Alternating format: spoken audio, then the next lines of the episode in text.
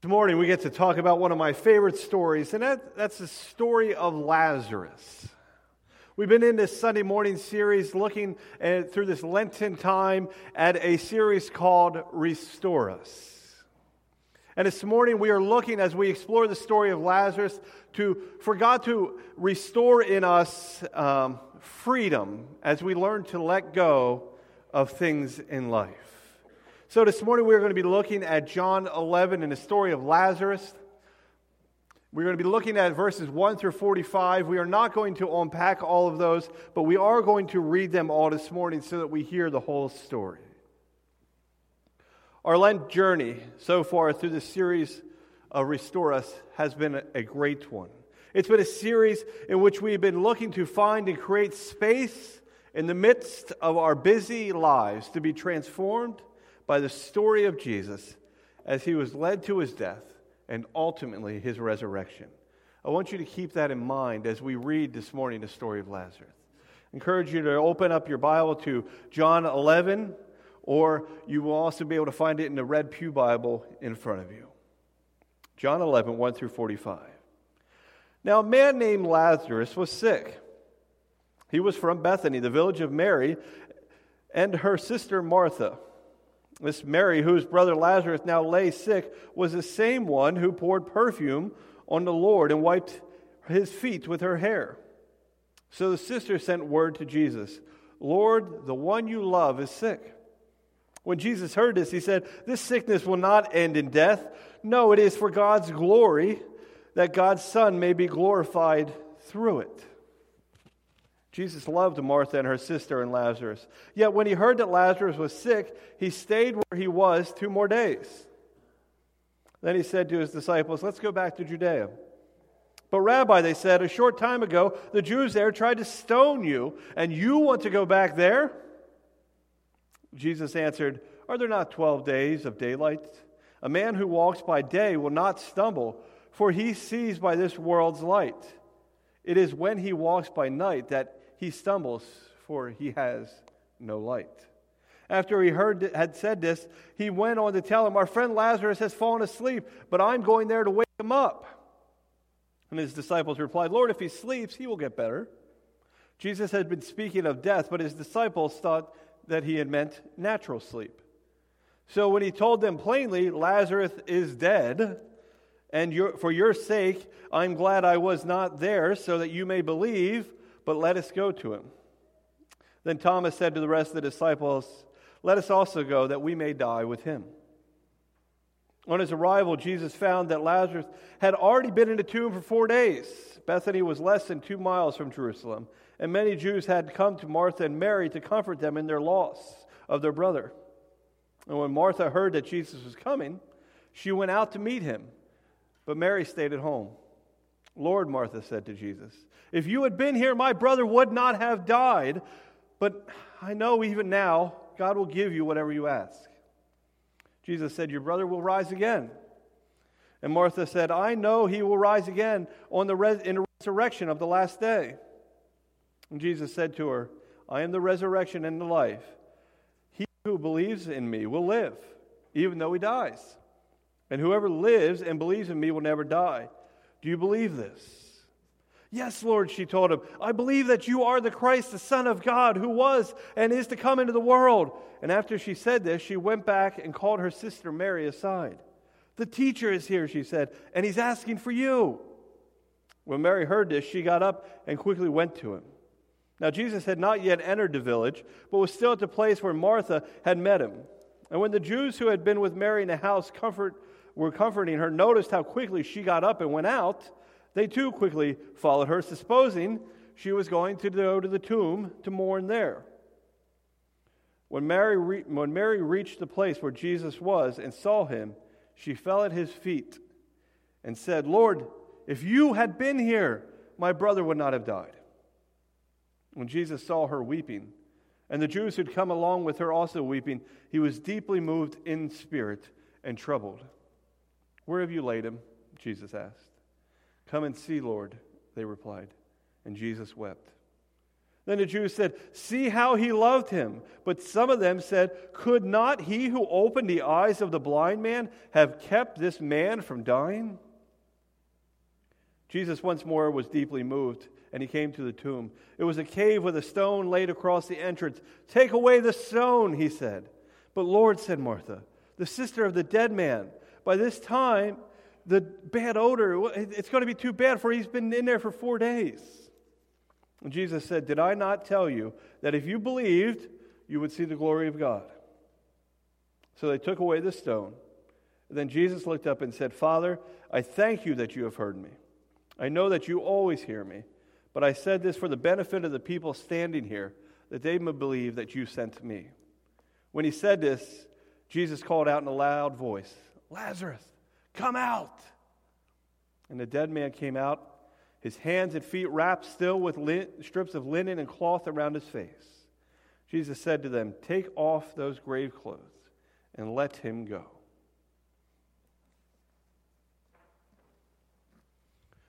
The story of Lazarus is a peculiar one. It's a peculiar one by any standard. And it has so many layers and lessons to it weaved out through its 44 verses. It's a story, as we read it, that we can't help but be infatuated with it because it defies all known reality. And actually, the interesting part is John is the only person that tells this story. It's not Luke, the doctor, the physician, who, who investigates everything so that it can be thoroughly recorded, that tells this story. It's not Matthew, the lover of history, who incorporates historical terms into his writing that tells this story. He doesn't want to say anything on this story. Peter, the gung ho fisherman who loves to share shocking stories, doesn't elaborate on this story. Mark, the follower of Jesus, who looks to write with a political bent at any chance he can, doesn't touch this story. Instead, it's John. John, who calls himself throughout the New Testament the disciple whom Jesus loved. The interesting part about John being the one to tell this story is that as we read it, you might have heard that it was pointed out that Lazarus was also a friend that Jesus loved. And when he cried, people said, See how he loved him. It's John, the disciple whom Jesus loves, that shares this intimate story with this guy who also gets named as one that Jesus loves. We love telling this story to our kids. It's a story in which we hold hope and we talk about how Jesus has the ability over life and death. And it's through this story that we have the hope to live forever and ever. But at the core of this story, this story really isn't a promise of eternal life. In fact, when Mary and Martha try to bring that up, Jesus redirects them and says, I'm talking about a different glory that you will see. There are three themes that are weaved out. Oh, that's interesting. Throughout this story. Three consistent themes trust. Throughout this story, people question Jesus and his actions because of their lack of trust in him. And we're going to unpack that in a minute. Power. In this story, we learn that Jesus has the power over life and death, all things physical and spiritual, but not only in this world, but the one to come in eternity. We learn the reality of those who trust in Jesus will experience the goodness of God in the here and the now and for all of eternity. However, Jesus bringing back his friend who by this time would have been smelly and four days in the grave isn't the only peculiar thing in this story. There's actually three other really peculiar things that happen in this story. Realistically, with travel time included, this is the first one. Realistically, with travel time included, Lazarus was already dead by the time the servant would have gotten to Jesus. So, in Jewish culture, when a burial is performed, the minute somebody passed, it was important for them in their tradition to begin the process right away. We didn't, they didn't wait for the weekend or anything like that. It had to be done right there. And so, by the time that Jesus shows up to Lazarus and to Mary and Martha, he's been dead four days. So, it's about three miles in between Judea and where Jesus was at. And so it would have took about uh, a day of travel for the average uh, person with all the, the traffic and different things you had to go through, checkpoints. And so it would have took about a day of travel. So by the time the servant shows up to say, Come, Jesus, come, Lazarus was probably already dead. Instead of going to console right away, Jesus says, I'm going to wait two more days and then go. And then Jesus has his own travel day. So that's four days in which, uh, realistically, uh, we notice that one of the peculiar things is this guy was dead before Jesus even got there. It was alerted that to come. The second thing we see is Jesus loves his followers, but he doesn't go to them in a time of need and he doesn't console them even when he shows up. When he sees Mary and Martha, Mary and Martha come to him, but he doesn't share his sympathy with them. It's interesting to know that Jesus is pointed out in his story time and time again about how he loves Mary, Martha, and Lazarus, but he doesn't console them and he doesn't leave right away for them. That's peculiar. The third thing that is peculiar about this story is so much of how Lazarus is buried the interactions with Mary and Martha, the way the stone is before the tomb, is actually a foreshadow of what's to come for Jesus. But perhaps for me, the most peculiar thing of this story is that Jesus lets a friend, someone that he loves and cares for deeply, die, and with a purpose you know, as a parent, I love my kids and I would do anything for them. In fact, I want to, the best for their success, their survival, their faith, their learning. And parents, what we do is we love and we want to protect our kids at all costs. And we want our kids to learn from lessons in life, but usually we try to step in and stop them before they do anything too stupid and hurt themselves, right?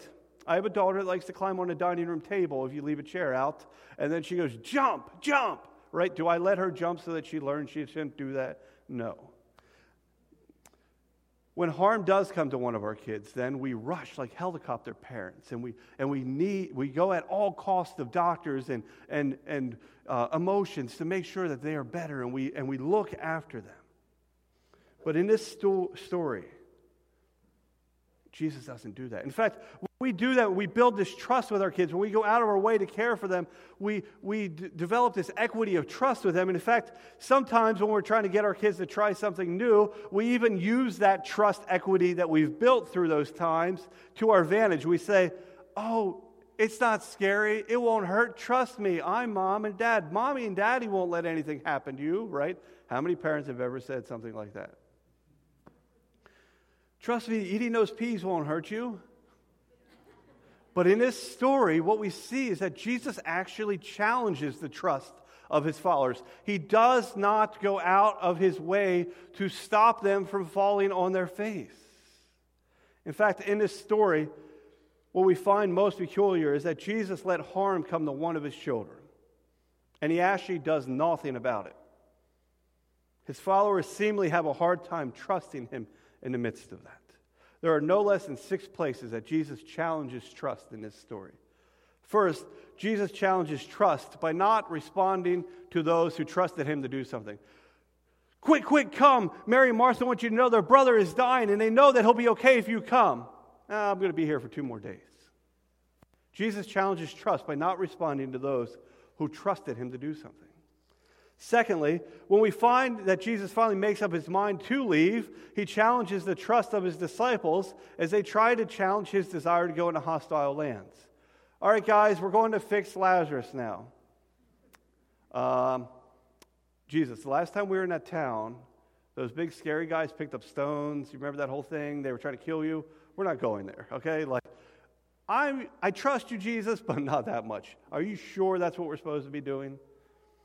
The third place Jesus challenges trust is when he says he's going to help Lazarus, his disciples try to tell him then, oh, he's only sleeping and he'll get better. At the end of the day, they didn't trust that Jesus was actually needed. Jesus, that's a scary land. You said he's sleeping. It's no big deal. We don't need to go there. He'll be fine when he wakes up and, you know, his flu will be gone. They weren't listening to what Jesus was saying because they didn't actually trust that Jesus was needed. The fourth thing where Jesus challenges trust is when Martha says, Jesus, if you were here, my brother would not have died. Actually, Mary says the same thing. Both of them trusted that Jesus' power was only on this side of the grave. Others, if you were here, he wouldn't have died. But now you're here and it's four days late. Fifth, Jesus challenges trust when Martha says that she knows she will see her brother again on the final day. Jesus says, Hey, don't worry, you'll see your brother again. And she says, Yeah, I know I'm going to see him on the final day. It'll be good. It's that hope we all hold on to. It's those things we say at funerals. But Jesus says, No, you don't see the goodness of God that was accessible from the kingdom in the here and the now. Jesus wasn't talking about that final day. Jesus was talking about something he wanted to do, but she could only trust him with her eternity and not her moment. Do you get that? We often trust Jesus with our eternity, but not our moment. The sixth way that we see Jesus challenge trust is when Jesus asks Martha if she really believes he, who he is and what he claims to be and what he's promised. Do you really believe I am who I say I am? Yes, Jesus, we believe you're the Messiah. Why are you still thinking about the eternity alone? However, not only do we see Jesus challenge trust in his story, we also see Jesus model healthy trust in his story. At first, Mary trusts Jesus is going to heal her brother if he comes. That's a good starting place. Jesus, come to us. I know that if you come, Lazarus will be okay, my brother will be okay. That's a huge trust in Jesus. Kind of goes downhill after that, but. Secondly, Jesus has a trust in the Father that he'll be protected as he travels in a hostile land. He has the light, so he knows that he can walk and he will be protected. He challenged his disciples that says, You're not thinking heavenly like, so you're going to just walk around in the darkness, but I'm telling you, I have a trust in the Father who is a light.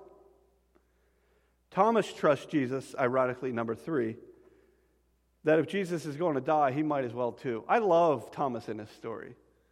Because it's a really peculiar thing the way that the scriptures include Thomas's words and no one else's. But Jesus says, No, no, we are going to Judea and we are going to help Lazarus. And after the disciples try to stop him by saying, No, he's just sleeping. No, we don't want to go to that hostile land. Thomas says, and out of all people, Thomas, who trusts Jesus with the moment but not his eternity, apparently, says, Hey, um, I'm throwing my hat in. If we're going there to die, I'm going along too. It's, it's just interesting to see that he says, if Jesus is going there, we might as well go with him and die too. What a trust. What a trust in that moment that, hey, if Jesus is actually going to do this, I'm going to go along with him. Number four, Jesus invites Martha to trust him as the I am. And fifth, Jesus trusts God to always hear his prayer and to grant his request. At the end of that, as he's gathered before everyone, he says, God, I know, I trust that you hear my prayers. And I know that you always hear them. I'm not only saying that for the sake of those that are eavesdropping on me right now. It's a great sense of trust. Trust is a really big thing to Jesus. Think about some of these. Trust is a really big thing to Jesus. We see it time and time again throughout interactions with Jesus. In John 14, 1, Jesus tells his disciples, trust in God, but also trust in me. When Peter walks on the water, Jesus, um, when Peter and Jesus walk on the water, Jesus is quick to point out to Peter the reason you failed at that is because you let doubt come in. You didn't trust me enough. In Mark 5, when a priest's daughter dies, I love this story. When the priest's daughter dies, Jesus' reply to him is this Don't be afraid, only believe. And in some translations, it says, Don't, don't succumb to fear, only trust. In John 3:16, a scripture we all know well, Jesus says everyone who believes or trusts in him will not perish but have eternal life. Trust is a big deal to Jesus. It's important to realize at this time, the story of Lazarus, Jesus was already beginning his exit strategy. It's just two chapters later that he's beginning to tell his disciples how he's going to leave, and he's beginning to comfort them. He needed to know that his followers truly trusted him.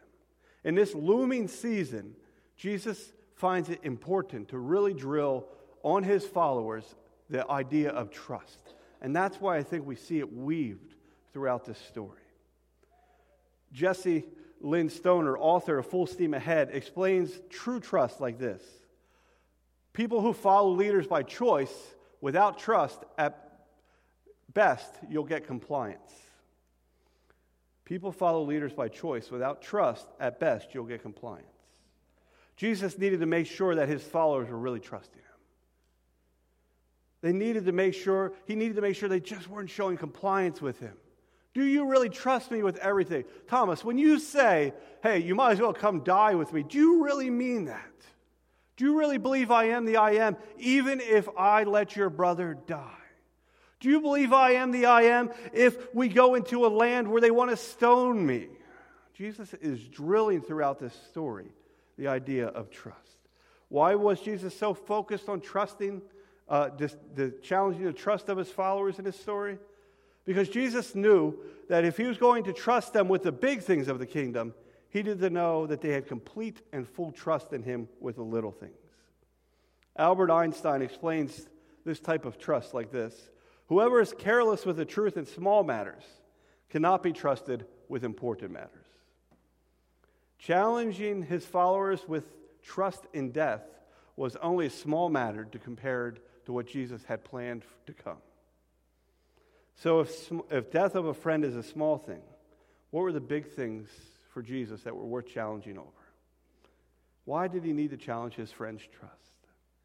First, Jesus was leaving. He needed to make sure his investment to carry, would carry on without him. I've spent the past three years pouring everything I am into you guys. I have showed you the Father. I have released you in power. Can I trust that the minute I leave this earth, you are actually going to keep doing my Father's stuff? Right now, it's not looking so good. You keep trying to talk me out of everything. Two, he was going to give his followers access to the kingdom of God. Just a few chapters later in John, Jesus is promising his followers access to the kingdom through the Holy Spirit. And he says, But I tell you, for your good sake, I'm going away. Unless I go away, the advocate, the Holy Spirit, will not come to you. But if I go, I will send him to you.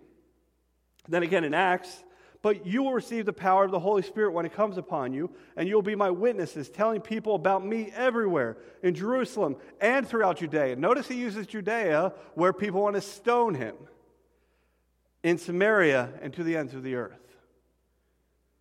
Jesus is making sure that his investment is going to continue and that they are ready for the bigger thing of the kingdom access. Third, he wants them to have the promise of eternal life in the kingdom of heaven. This promise is found in our story of Lazarus. Martha knows that she will see Lazarus again in the next life.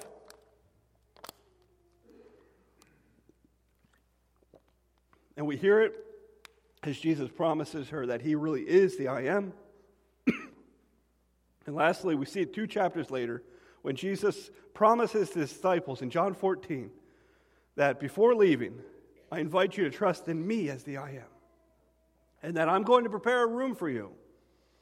We also see it as a promise in correlation to Jesus' promise of the Holy Spirit. In that story of Acts where he says, I'm going to enable you to even go back into Judea, he then promises them that begins to ascend on a cloud. And as they're just kind of staring, watching, and he's almost out of reach, in front of them, two robed guys show up. And they say to him, Why are you standing here, staring into heaven? Jesus has been taken from you into heaven. But someday he will return from heaven in the same way that you saw him go. The greater things are that they needed to hold their identity to the return of Christ, to eternity would meet with them. So, what's this mean for us? Obviously, through the story, we learn that sometimes God allows bad things to happen to good people. Jesus let a really bad thing happen to someone he loved dearly. Sometimes Jesus allows those bad things to happen for a greater plan. I love when, I don't love it, but it's peculiar and worth noting that Jesus says that, oh, it's for the God's glory that, you know, Lazarus has gotten sick. Not usually how we respond to our colds, our man colds, or whatever else we get, right? Oh, it's just for God's glory. In all reality, sometimes we learn to really live by dying. That's something we see in this story. How much trust do we have in Jesus? Jesus challenges our trust. Remember the benefits of this story that Jesus points out. Jesus and his timing alone can be trusted. Mary and Martha wanted Jesus right now, but he said, I'll be there in three days.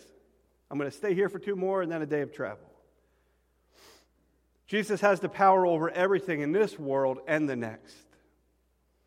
Sometimes Jesus allows us to experience seemingly uneasy death in an area of our life. And for those who trust in Jesus, they will experience life after dying to something. Lazarus in this story is succumbed by the binds of death. But as he is brought back, he's not brought back in heaven, but back into the same life that he was living with a new lease on life. Mary, Martha, and the disciples all fell short of fully trusting Jesus in his story. Jesus still went on to model healthy trust with the Father for them. And each one of us, if we would sit and talk about it and be honest with ourselves and each other, each one of us falls short of trusting Jesus in the way he wants us to be able to. This morning, I believe Jesus has two invitations for us in this passage. One of those is that he's inviting us to surrender to him in the season of Lent and allow him to restore in us a healthy model of trust in the Father. In his story, Jesus says, It's good I let Lazarus die because now you'll have to trust in me after you see what I'm about to do. It's good I let my friend die so that you could see what I'm about to do, so you really have trust in me. This morning, what is Jesus asking you to die to in your life? So you can have restored in you a healthy trust of the Father. For some of you, maybe it's your attitude. Maybe it's your desire to be in control. Maybe it's your wealth. Maybe it is your quality of life. Maybe it is your health. Maybe it is your doubt. Maybe it is a powerful position you hold or the negativity that defines your life. Maybe it's the fear you have of something or your fear of something in life or your fear of even death. Or maybe, for some of you, it's even your life itself. Hear Jesus say, It is good. I'm going to let you die to that. It's good. I'm going to let you fall flat on your face and not help you. So now you'll really have to trust in me and in my Father. Second part of this invitation I think Jesus has for us this morning is Jesus invites us to experience restoration in our trust with the Father. Trust that the Father hears you. Did you see that Jesus spoke that to God so that everyone could hear him? He was modeling what healthy trust looked like with a Father. Trust that the Father hears you. Trust that the Father will answer your prayers for his glory.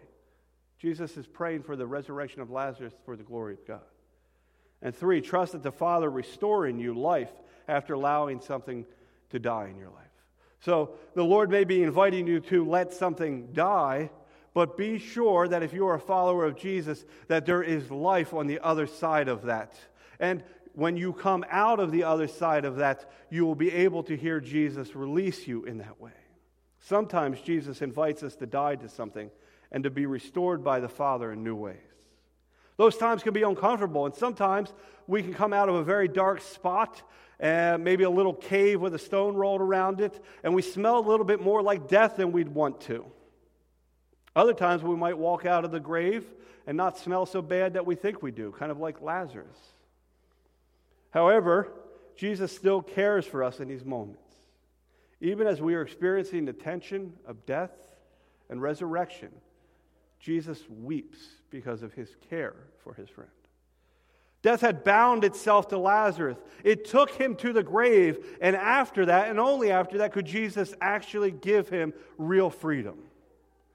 When Jesus declared freedom over Lazarus, he says these words, and I love these words in this passage unwrap him and let him go. In other words, take off the grip of death and set him free. He came out. To imagine it looked kind of funny. He was all wrapped up for, for his burial, and he you know, would have not been able to see. Uh, he would kind of had this traditional looking mummy garb, and he would kind of come out, and Jesus just looks at him and says, Unwrap that man. Take those binds, those, those, those cloths of death off him and set him free.